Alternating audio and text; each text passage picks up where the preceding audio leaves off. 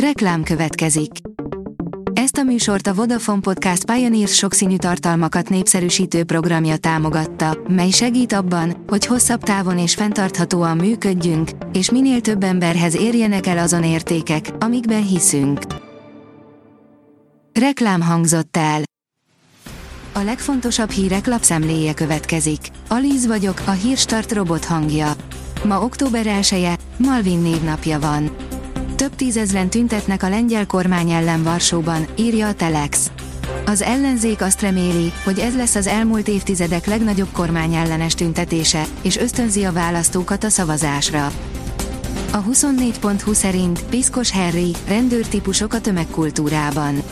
A Tangó és Kes legújabb adásában arról beszélgetünk Flex Zoltán jogszociológussal, hogy vajon bármelyik állam igazságszolgáltatása képes-e a feladatának megfelelően működni, vagy ezt az igényt csak a játékfilmek és a média képes kielégíteni. A portfólió oldalon olvasható, hogy már most tett pár olyan állítást Robert Ficó, amit sokan nem fognak megköszönni. Egyáltalán nem biztos, hogy le fogja állítani az Ukrajnának biztosított fegyverszállítmányokat Szlovákia, ha a választáson győztes Robert Ficó és pártja, a Smer kormányt tud alakítani, de a magyar-szlovák határ ellenőrzésének fokozását már megígérte a politikus. A privát bankár oldalon olvasható, hogy teli találat, nem tudta kivédeni az orosz dróntámadást az ukrán légvédelem.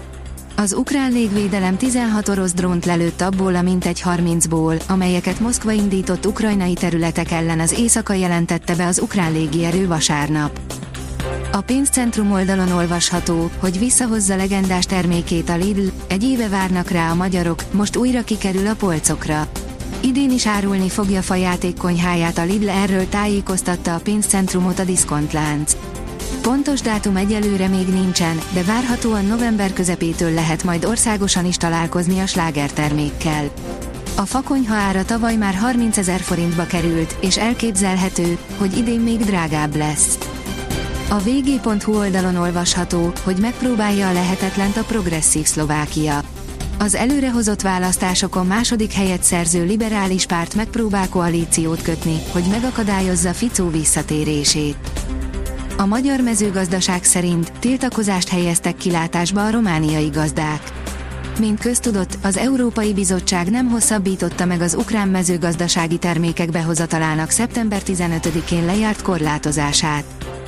Brit csapatok érkezhetnek Ukrajnába, írja a Hír TV. Sajtóhírek szerint először küldhetnek brit csapatokat Ukrajnába. A nemrég kinevezett védelmi miniszter azt tervezi, hogy London egy brit vezetésű kiképzési programot helyezne át a háború sújtotta országba. A Noise teszi fel a kérdést, hány randi kell ahhoz, hogy érdemes legyen ágyba bújni valakivel. Megmondani sem tudnák, honnan ered a három randis szabály, amely szerint legalább három találkozón kell részt venni ahhoz, hogy intimebb szintre juttassuk a kialakuló kapcsolatot. De milyen álláspontot képviselnek a kutatások a témában? Mennyit kell várni? A Bayern München edzésén feltűnt egy új arc, aki mellesleg világbajnok. Tíz éves ismerettség, pazar eredménysor ide, vagy oda, tesztedzéseken kell meggyőznie Tomás Tukelt, hogy képes-e újra a Bayern szintjén futballozni, írja a rangadó. Schilling Árpád, aki állandóan középre tart, az lehet, hogy jót akar, de csak mellé beszél.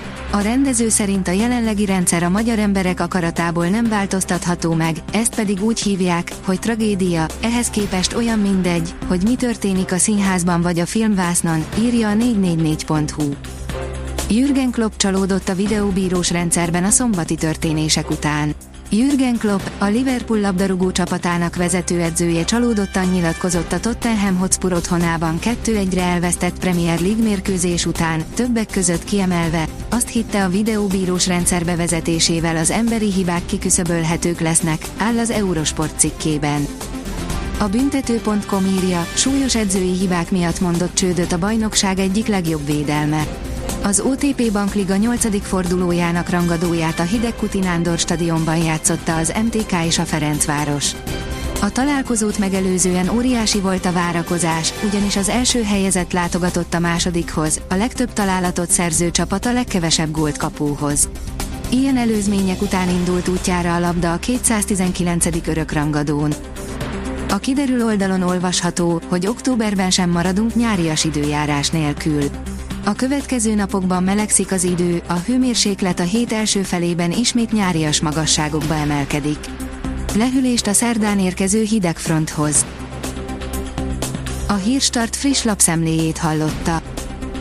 Ha még több hírt szeretne hallani, kérjük, látogassa meg a podcast.hírstart.hu oldalunkat, vagy keressen minket a Spotify csatornánkon, ahol kérjük, értékelje csatornánkat 5 csillagra.